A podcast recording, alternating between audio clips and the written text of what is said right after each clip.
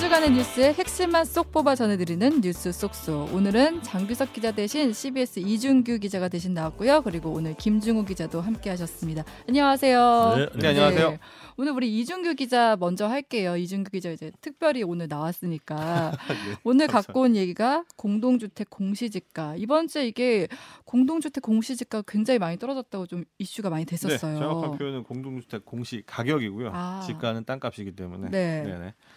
근데 뭐 18.61% 하락했는데 오. 18.61이면은 뭐 재반 사정 다 빼고서라도 집값이 5분의 1 정도 빠진 거니까 어, 굉장히 많이 빠졌다. 되게 그럼 좀 심각한 상황인 것 같은데. 근데 공동주 택 공시지가 그냥 아파트 얘기하는 거죠? 네, 공, 동, 동동주택 여러 가지가 있는데 뭐 네. 연립도 있고 뭐 여러 가지가 있, 있, 지 않습니까? 근데 이제 대부분 사람들 관심 가지고 있는 거는 뭐 빌라 이런 게 아니고 아파트다 음, 보니까 네. 사실상 아파트 가격이 이렇게 나왔다 이렇게 음. 생각하시면 간단할 것 같습니다. 근데 이제 공시 가격, 공시지가라는 말 안 쓴다고 했죠. 네. 공시 가격이 뭐냐 궁금할 수밖에 없어요. 공시 가격이라는 거는 이제 집 에 대해서 세금을 매기지 않습니까? 이제 보유세라고 하는데 네. 가지고 있는 것만으로도 세금을 매기는 게 대표적인 게 집이 있고 뭐 음. 땅이 있고 그다음에 자동차 이런 게 있지 않습니까? 네. 근데 그거를 언제 샀느냐, 중고로 샀느냐, 새거로 샀느냐 뭐 이런 거 여러 가지 따라서 요인이 다르잖아요. 음. 근데 그런 걸 다 감안해 준다고 해서 아니 그러면 뭐 같은 동 같은 층에 살고 있는 사람인데 음.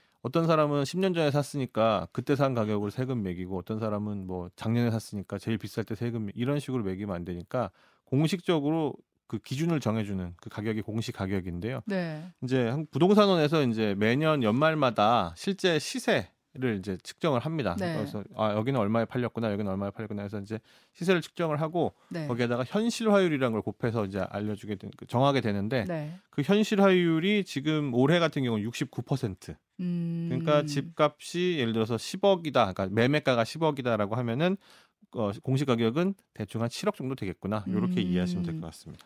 근데 이제 또 이거는 개인적으로 궁금한 게 공시 가격 이렇게 나오면은 어디가 가장 비싼가, 어디가 가장 비싼 아파트인가 궁금한데 어, 나온 게 있나요? 어디일 것 같으세요? 한번 예측을 그냥 좀. 그냥 의뢰 강남 뭐 어딘가 아니 어딘가 뭐 이런 생각이 드는데. 네. 예. 이 1등 같은 경우는 이게 가격이 워낙 비싸가지고, 네. 그러니까 이게 작년에도 1등이었고 그 전에도 계속 1등이었는데 그 청담동입니다. 아, 강남 청담동에 청담. 음. 더 펜트하우스 청담 아십니까 혹시? 아, 이름은 많이 펜트하우스 들어봤는데 드라마 제목 같은. 셀럽들하고 많이 사는 곳이겠죠. 네. 이게 공시 가격만 162억 원, 어. 162억 원이요? 4천만 원입니다. 162억 4천만 원. 공시 와. 가격이니까 아까 말씀드렸죠. 공시 가격은 70%, 그러니까 어, 실매매 가격은 그럼 실제로는 200억대인 와. 거죠. 그 집 안에다 주차를 할 수 있고 이런 꾸- 꿈 같은 그 시설들이 있다는 그 아파트인가 보죠. 그런 시설들이 있는 데가 네. 제가 가보진 않았지만 여러 군데가 있습니다. 어. 예. 그래서 뭐 강북 쪽에 이제 특히 한남동에 이제 이거 들어올 때 아니 처음에는 뭐 공공 임대 임대 주택으로 해가지고 싸게 분양을 했다가 나중에 프리미엄이 분양가의 4 배가 되고 막 이런 데가 있었는데 어. 거기가 어디냐면 한남 더힐 이런 어, 데거든요. 한남더일은 들어봤어요. 예, 아시죠? 예. 유명하죠. 예. 예, 거기 안에 아시지 않습니까? 집이 이렇게 정원을 둘러싸고 있는 아파트인데, 네, 어. 뭐 그런 굉장히 독특한 예, 중정이 있는 그런 구조 뭐 이런 건데요. 네.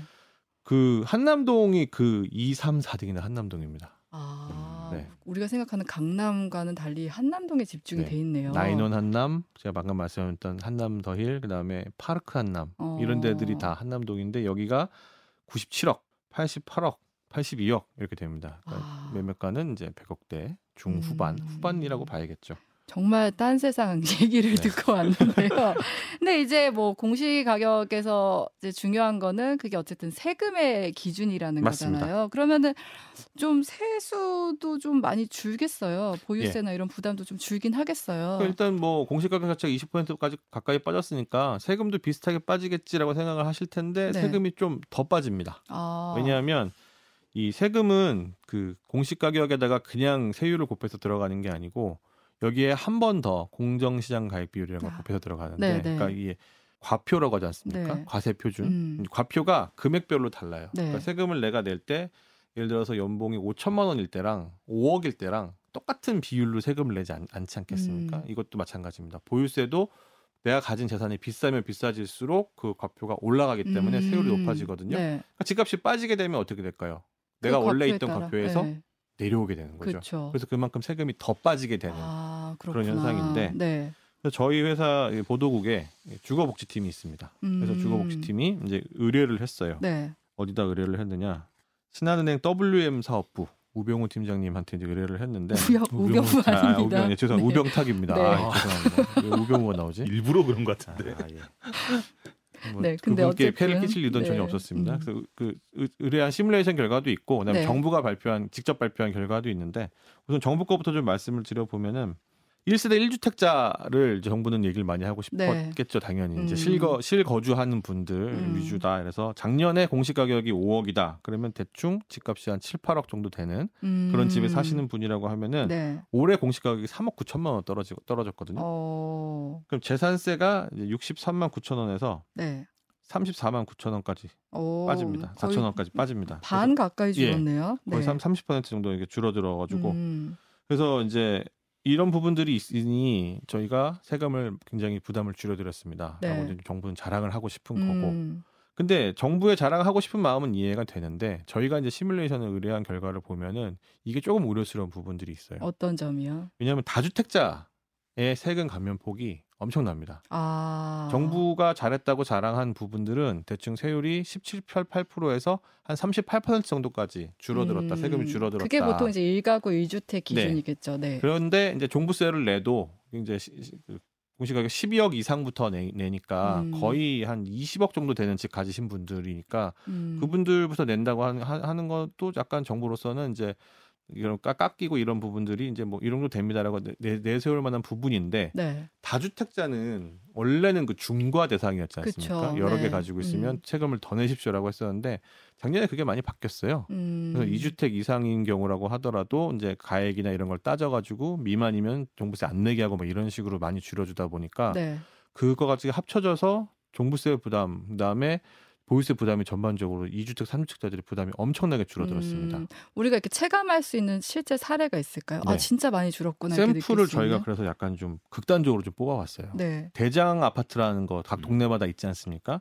그리고 이제 사실 서울에 항상 부동산 하면 빠지지 않는 아파트가 음. 음마 아파트죠. 아, 네, 네. 네. 강남의 음마. 그다음에 강북에서 가장 유명한 데는 마포 레미안 푸르죠. 어, 마레프라고 마레프. 하죠. 네, 네. 그다음에 강동에도 이제 뭐 이- 있고 뭐 있는데 강동에는 레미안 고덕 힐스테이트 요걸 음. 세 가지를 만약에 어떤 분이 가지고 계시다. 어우, 부럽네요. 네. 네.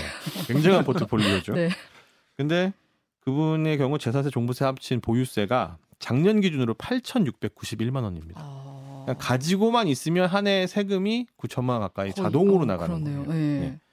근데 올해 이게 얼마나 줄어 얼마로 줄어드냐면 68.92%가 빠지면서 음. 2,701만 원만 내면 된다고 시뮬레이션이 아. 나왔습니다.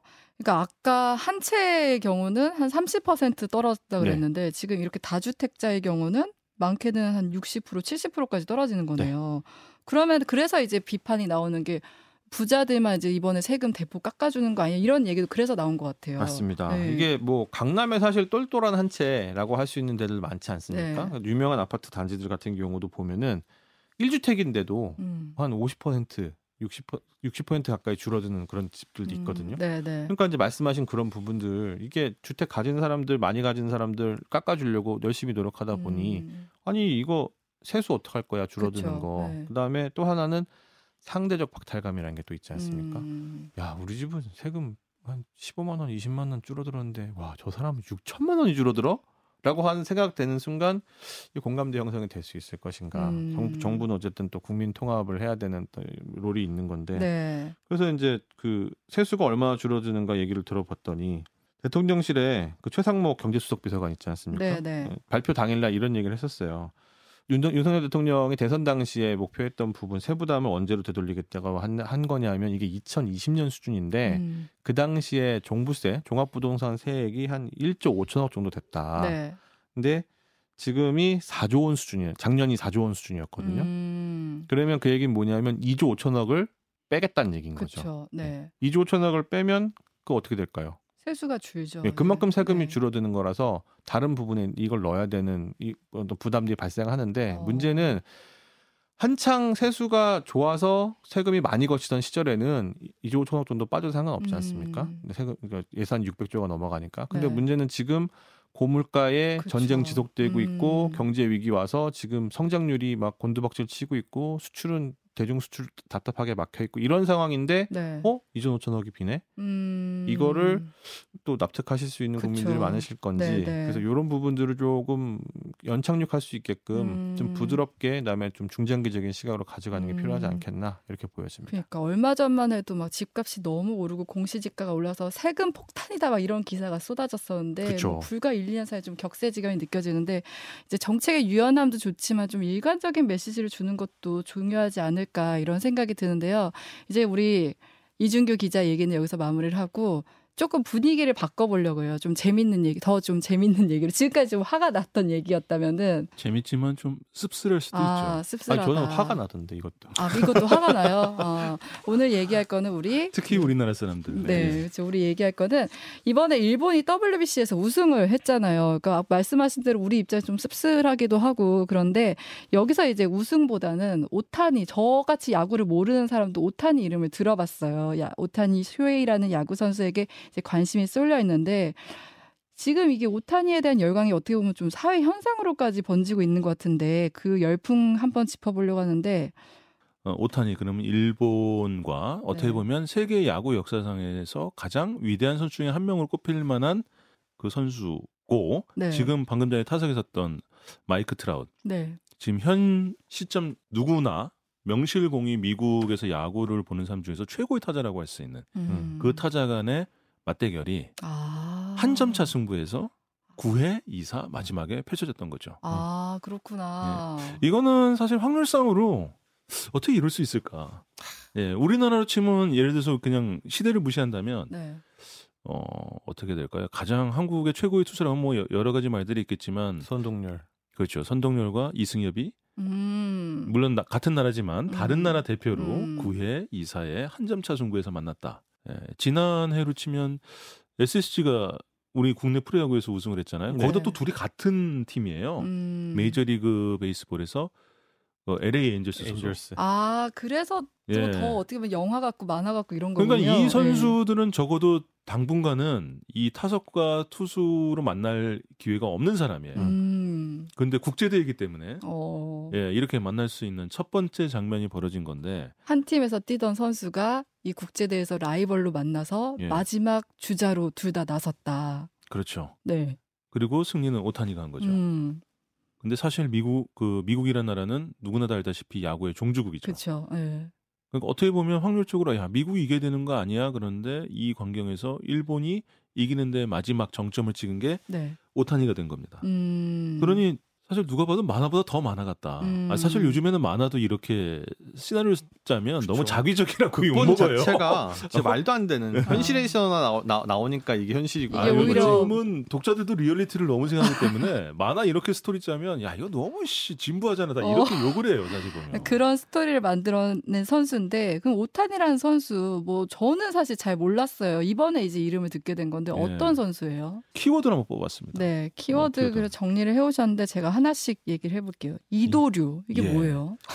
그러니까 이게 사실은 오타니를 설명하는 가장 아니 오타니의 독특함을 설명할 수 있는 가장 강력한 단어죠. 이도류란 건 뭐냐면 일본 사람들이 많이 쓰는 건데 네, 칼을 두 자로 쓴다는 겁니다. 음, 무사들이 보통 칼을 한 자로 가지고 쓰잖아요. 네, 예전에 네. 사, 사무라이들이. 음. 근데 이도류는 뭐냐면 쌍칼을 쓰는 거죠. 아 칼이. 두 개다. 무기가 개인 할. 수 있고 어. 타자도 할 수 있다. 아 그래서 현대하고는 이제 분업화가 돼 있는데 그렇죠. 예. 그거를 무시하고 그래서 약간 또 막 캐릭터 자체가 만화 같은 캐릭터인 게 나오는 어. 현실에 잘 없는 그런 캐릭터군요. 예. 이게 얼마나 어려운 거냐면 네. 야구를 자- 좋아하시는 분들은 잘 아시겠지만 지금 방금 전에 이준규 씨가 말- 이야기한 것처럼 되게 만화 같은 이야기예요. 음, 어, 현실 불가능하다. 미국에서는 되게 코웃음 쳤어요. 그러니까 이거는 뭐 쇼 비즈니스맨도 아 니고 네네. 좀 장난치는 거냐. 이거 음. 일본에서는 그게 가능했을지 모르지만 아. 야 여기 메이저리그야라는 음. 시각이 많았었죠. 음, 근데 그- 둘다 잘하는 거예요. 잘하는 정도가 아니라 네. 세계 1류급입니다. 어. 투수로서도 그렇고 타자로서도 그렇고 사실상 음. 세계 유일의 투타 경합 선수라고 할 수 있고요. 어. 그러니까 결국 이렇게 생각하시면 돼요. 이게 왜 어려우냐면 투수들은 로테이션을 거릅니다. 그래서 투수들 보통 6일마다 나와서 메이저리그 같은 경우 등판을 해서 100구 내외의 공을 던지거든요. 아, 네네. 그 간격을 굉장히 지켜줘요. 메이저리그 아. 선발 투수 같은 경우에는. 그러니까- 왜냐하면 투수들은 이 신체 리듬도 그렇고 음. 그런 거에 따라 가지고 컨디션에 따라 가지고 공의 구질이라든지 위력이 굉장히 편차가 커지기 때문에 음. 이 민감한 포지션이거든요. 네, 네, 네. 그러니까 가급적이면 루틴을 지켜줍니다. 음. 루틴을 벗어나게 되면 투수들이 굉장히 힘들어진 경우가 많아요. 음. 예를 들자면 어, 나흘에 한 번씩 등판했던 그 투수들을 닷새 만에 등판하게 시킨다거나 그렇게 되면 음. 공이 막 되게 안 좋아진다거나 음. 그런 경우가 많거든요. 그런데 오타니는 6일 동안 6일마다 이렇게 선발 투수 출장을 하면서 네. 그럼 6일 동안 그 다른 투수들은 뭐 하냐? 쉬죠. 네. 쉬지 않고 출전합니다. 어. 오타니는 타자로. 요즘에는 지명 타자로 출전을 해요. 아, 그러니까 투수로 하는 날 빼곤 또 타자로도 뛰고 있다. 네. 네, 나머지 날에는 요즘은 이제 타자로만 출전을 하죠. 지명 타자는 어. 타격만 하고 수비는 안 하는 포지션이기 되지만. 대단하긴 하네. 그럼 자기 몸 관리나 이런 것들 엄청 철저하게 하겠어요. 그러니까 이- 이거는 메이저리그 뭐 거의 160경기 이상 되는 그 경기를 야수들도 사실 그 야구가 상대적으로 축구나 이런 거에 비해서 단일 경기상에서 그 체력 소모나 이런 것들이 네. 비교적 약하다고는 하지만 음. 160경기면 160경기 3시간 이상씩 한번 서보세요. 네. 야구란 경기가 한 경기 한 3시간 정도 소요되거든요. 네, 네, 네. 조태희 맹컨이 3시간 동안 이 운동장에서 계속 서 있으라고 그러면 그 힘들겠어요? 안 힘들겠어요? 가만히 서 있는 것도 힘들죠, 사실. 힘들어요, 네. 사실. 근데 160번을 1년에 그런 식으로 서 있는 것 자체가 체력 소모가 상당하단 말입니다. 뛰고 달리고 치고. 음. 근데 투수도 거기다 190 공을 그렇게 160km의 전력을 던진다는 거는 어마어마한 스태미나가 필요한 거예요. 음. 근데 그... 렇게 하니까 이거는 어, 굉장히 만화 같다. 불가능하다고 여기는 것도 사실은 음. 저게 아니죠. 그 무리는 아닙니다. 그렇죠. 그리고 실력, 이제- 실력도 실력이지만 네. 좀 어려운 부분이 부상이거든요. 음. 네. 내셔널리그 같은 경우는 이제 지명 타자 제도가 없어서 투수가 직접 배팅을 하거든요. 이제 타격을 하는데 항상 대부분 서서 보고 아웃되고 들어가거나 음. 아니면 그냥 번트 같은 거 대고 들어가거나 이러고 이제 혹시라도 잘 쳐서 출루를 해도 주루를 전력으로 뛰질 않아요. 아. 다치면 굉장히 큰 저- 팀의 전력에 손해가 아. 나기 때문에 근데 그런 것도 없습니다. 몸을 뭐, 아끼지 않고 예, 최선을 다하는 치, 모습. 치고 2루타 치고 홈런도 또 많이 치기 음. 때문에 그다음 이제 짚어볼 키워드가 퍼펙트. 투수와 타자를 하는데 네. 둘다 너무 잘한다는 거죠. 사실 그렇잖아요. 네. 둘 중에 하나만 잘했다고 하고 이돌은 할 수 있는데 예를 들어서 타자로 가는데 타자를 뭐 약간 그래 음. 굳이 타자로 네가 뛰는 것보단 투수로 전념하는 게 낫겠는데 어, 보통 그렇게 예. 하죠. 하나의 집중. 아니면 예. 타자를 그뭐 홈런도 잘 치고 굉장히 좋은 타자인데 투수도 하긴 하지만 약간 그래 음. 그러면 야 너는 타자로 집중해라 이렇게 나왔을 텐데 두 개 다 너무 잘하는 겁니다 아, 얼마나 잘하느냐 네. 세계 정상급이에요 음. 일단 투수에서 가장 정상이 되려고 그러면 속도가 빨라야겠죠 네. 고등학교 3학년 때 이미 시속 160km를 던졌습니다. 아, 고3 때. 예, 이거는 현재 우리나라에서는 찾아보기 힘든 속도예요. 음. 여기에다가 슬라이더 이제 커터까지. 어. 슬라이더는 왼쪽으로 휘고 네. 또 커터는 어, 왼쪽 아래쪽으로 대각선으로 휘고. 못하는 게 뭐죠, 그러면은? 그런데 또 타자로서는 어떠냐? 타자로서도 한 해에 30홈런 이상은 너끈하게 쳐내는 파워 히터예요.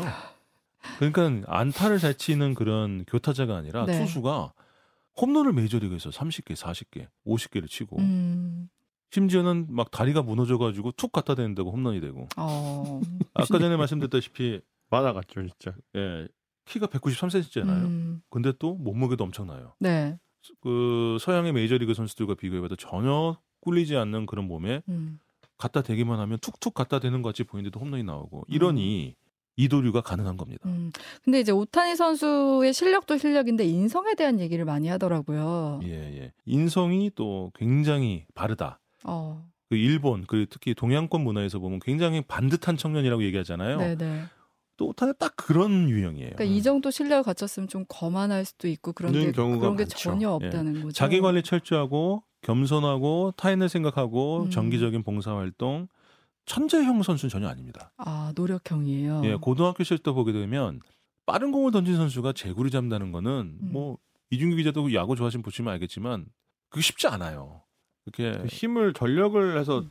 투구를 해야 되기 때문에 그 정확도를 같이 가져가기 좀 어렵고 모타니가 이제 성장형이라는 걸 보여주는 극단적인 네. 사례가 2016년에 일본에 있을 때 니포넴에서 이제 106안타를 쳤 104안타를 쳤어요. 근데 그중에 홈런이 22개니까 5분의 1 정도였는데 2021년에 말도 안 되게 메이저리그에서 홈런을 46개를 쳤는데 어. 46개면은 그러니까 A급도 아닙니다. 네. S급 정도 되는데 음. 그해 안타가 138개. 그러니까 안타 차이는 30개밖에 안 나는데 홈런이 두 배 이상 증가한 거죠. 그러니까 어. 계속해서 파워도 늘리고 여러 가지 부분을 계속 업그레이드 시키고 있다. 그러니까 앞으로가 더 무서울 수 있는. 어쨌든 지금 뭐 인성과 실력을 다 갖춘 데는 저런 것들이 이제 바탕이 되지 않을까 싶은데 근데 이제 여기서 하나 마지막으로 짚어볼게 지금 한일 강제징용이나 뭐 한일 정상회담 이후로 이제 반일 감정이 좀 있는 상황이잖아요. 근데 오타니에 대해서는 이렇게 열광하는 건 좀 어떻게 봐야 될까요?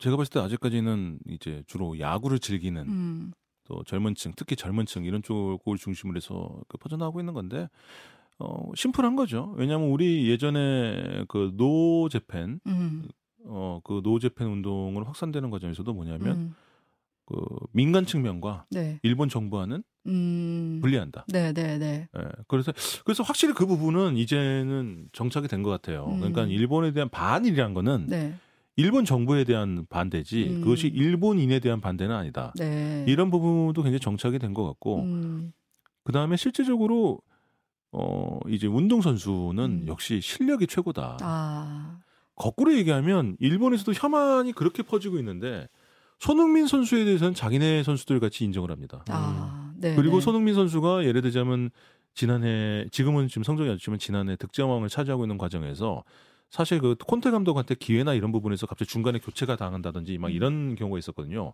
그럴 때 중국인들도 마찬가지였고 일본인들도 이 인터넷상에서 보게 되면 굉장히 분노하는 경우가 많았어요. 음, 야 그냥 영국인이었다면 네. 더 기회를 줬을 텐데 어. 득점왕 레이스를 하고 있는데 단지 황인종이랑 이유만으로 저런 식으로 불이익을 주는 거 아니냐고 같이 음. 분노해주고 이런 부분은 이제 스포츠를 즐기는 팬들이라면 음.